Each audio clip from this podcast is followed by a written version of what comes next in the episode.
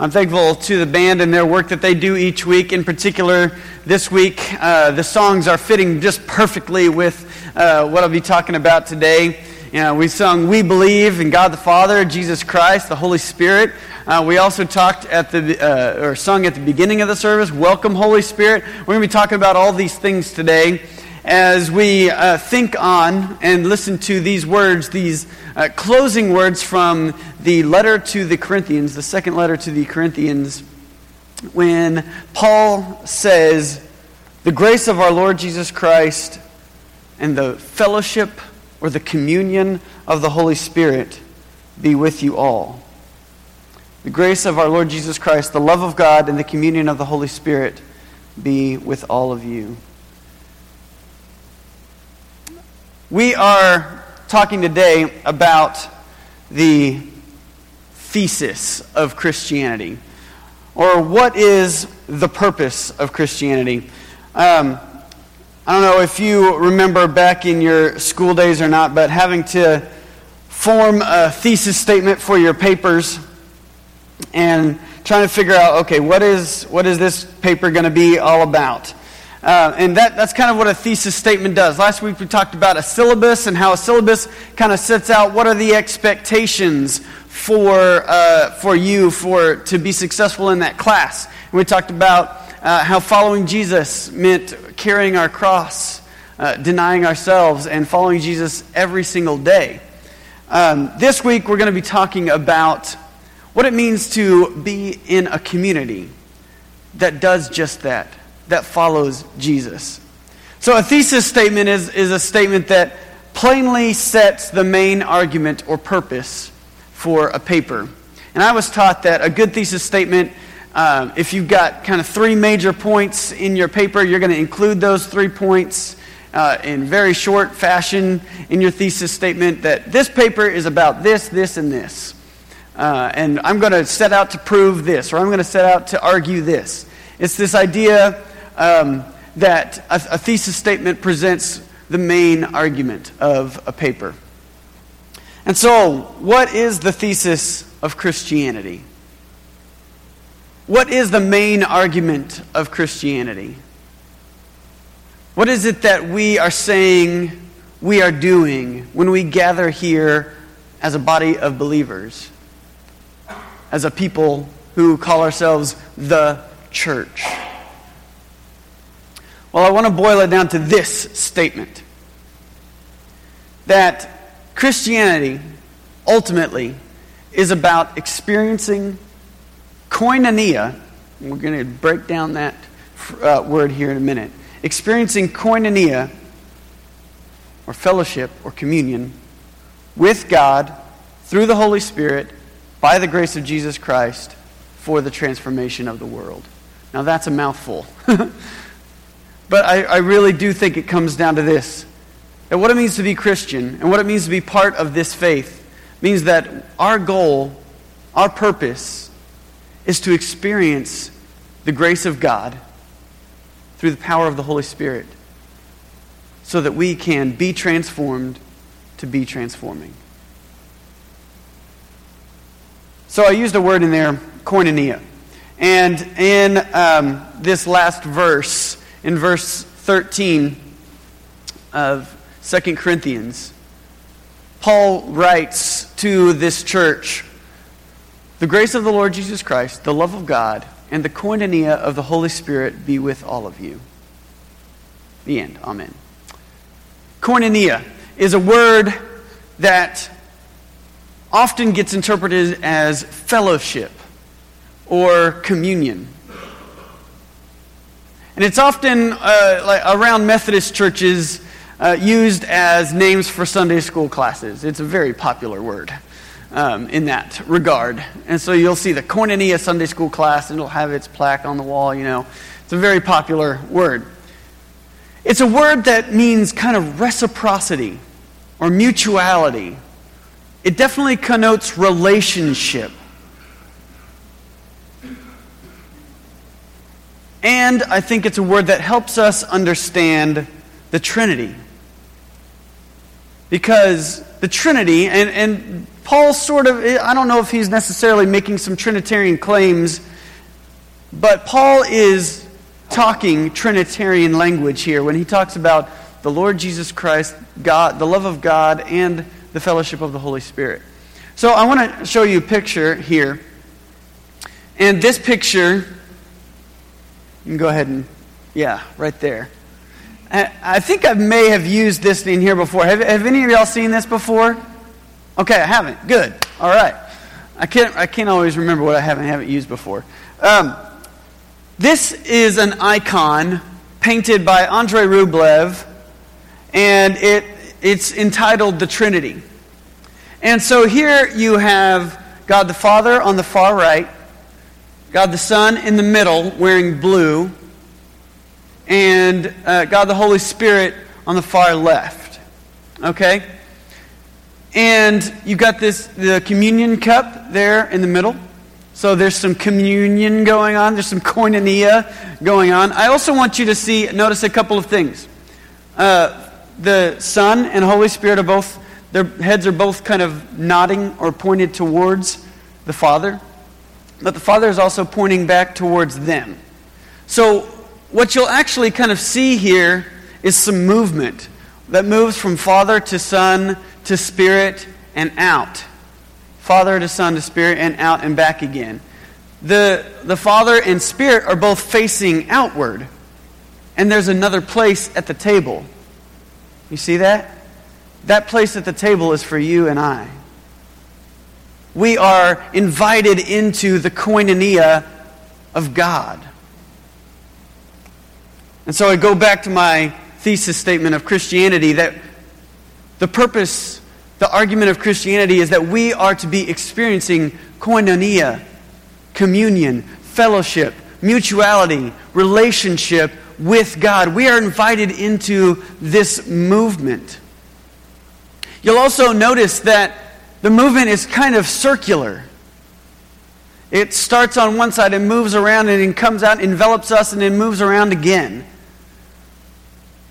This is often talked about in theological circles as the perichoresis of God, or the, the dance of the Trinity, the movement of God. And, and you can't quite pin it down as to where it starts and where it stops. So we're invited into this dance with God. We're invited into the movement of the Spirit. This koinonia relationship is one that starts at the table, but it moves outward. It starts there, but it moves outward. God is a God who is for us, who wants to be with us. And the idea then is that the church is called to reflect this image. That we too have a communion table around which we gather, around which all are welcome. That it might start here, but it moves outward. Oftentimes, uh, koinonia is, is a kind of a popular Christian speak word. It's a word that gets thrown around, and, and the word fellowship along with it. We talk about fellowship, and immediately what comes to my mind is like potluck dinners, right? And that fellowship, it's fun, it's good. But when we think about fellowship, we're often thinking about just hanging out with each other. Koinonia is a communion that isn't just hanging out with each other, that isn't just inwardly focused, it is meant to move us outward.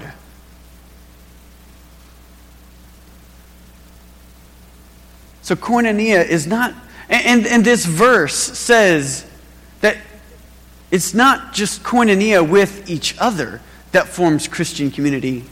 That what makes a Christian community Christian is koinonia with the Holy Spirit. That it's not just a horizontal relationship, it's a vertical one. That what makes a church a church is that we have the grace of the Lord Jesus Christ the love of God and koinonia with the Holy Spirit. We must be a people that is connected to God. And so the first song we sang today was Welcome, Holy Spirit. Be here with your presence. Fill us with your power. Live inside of us. That is what we're doing when we gather together in this place. We are experiencing the koinonia of the Holy, Holy Spirit so that we can empowered to go forth and share God's love with others. That in fact our identity resides in us being in community. If you look on the front of your bulletins, you'll see that I've got four things listed there. Last week was follow Jesus. This week is live in community. This is live in community with each other and with God. And that we do we live in community with God best by being in community with one another. In koinonia community. And if you listen to the rest of the verses leading up to this final greeting, it starts with rejoice. It starts with live in God's peace, agree with one another, have the mind of Christ, live in mutuality, support one another, encourage one another, share God's love with one another. And I think what this says to me is that you cannot be a Christian by yourself. That being a Christian is not a solo sport, it's a team sport. We're heading into football season, right? Yeah, anybody watch the Cowboys preseason game last night? Yeah, yeah. I know Sam was probably there on the field, weren't you? I'm so jealous. Sam's got this sweet job right now where he's taking pictures of, of the Cowboys players from way down on the field. Anyway, laying my jealousy aside. Um, what you notice is that uh, Dak Prescott cannot both throw the ball and catch the ball. Now, he probably could if he wanted to, but uh, it works a lot better if he has Dez Bryant there to catch that 60 yard pass instead of letting it fall in front of him. Um, it takes his running backs, his offensive line. If he didn't have his team, he would not be very successful. It would be difficult to win at football. Same goes for being a Christian. You, we need each other. We need each other. My favorite mantra is amatus ergo sum, which is kind of a, a, a, new version of cogito ergo sum, which is the Rene Descartes phrase, which means, do you know? I think, what? Therefore I am. I think, therefore I am. That's cogito er, ergo sum. I think, therefore I am. Instead, as Christians, I believe we need to think more along the lines of, I am loved, therefore I am that our existence is grounded in the fact that we are invited to this table. That our existence is grounded in the fact that each of us bears the image of God within. And that each of us needs each other to bring that image to the surface, to let all the other things pass away. This is a countercultural claim to live in a koinonia community with the Holy Spirit means that we kind of have to reject our culture's ideals of rugged individualism in favor of compassionate community. That koinonia calls for compassionate community and that our very identities are wrapped up in our own relatedness with each other, and our own ability to practice love and to be loved. That's why, if you've uh, noticed, maybe you haven't, but in, in the tagline of our youth group logo, I say, You are loved. Because the main thing that I want our youth to hear and to experience and to feel and to know when they are in this church and by the time they leave is that they are loved by us and by God. That is what it's all about. That's the hokey pokey right there, that you are loved. So we are called to be a compassionate community that is centered on Christ through the Holy Spirit. And if we can be that, then we can change the world. I've said this before, but I'll say it again. The name of this worshiping community is common ground. In the Corinthian church, they were experiencing all sorts of factions and divisions. They were experiencing all sorts of arguments and were, were fracturing. And Paul calls them to remember that they are grounded in Christ, that they are grounded in the love of God and in the koinonia of the Holy Spirit, that their place at the table is their main identity marker. And that all those things need to fade away at the table, at the place of common ground that common ground that is Jesus Christ at the center of our faith. And in this day and age, when our society is fracturing, when our society is broken,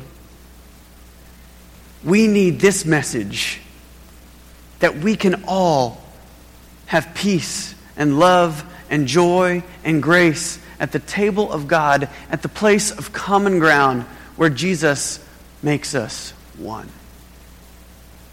We are called to be a koinonia, compassionate community of the Holy Spirit, moving outward for the transformation of the world. In the name of the Father, Son, and Holy Spirit, Amen. Amen. Let's pray. Gracious God, we give you thanks on this day for your great love.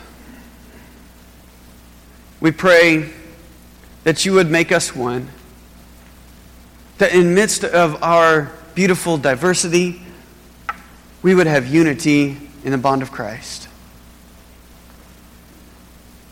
May we be a community that moves outward to love and serve others. In Jesus' name, amen.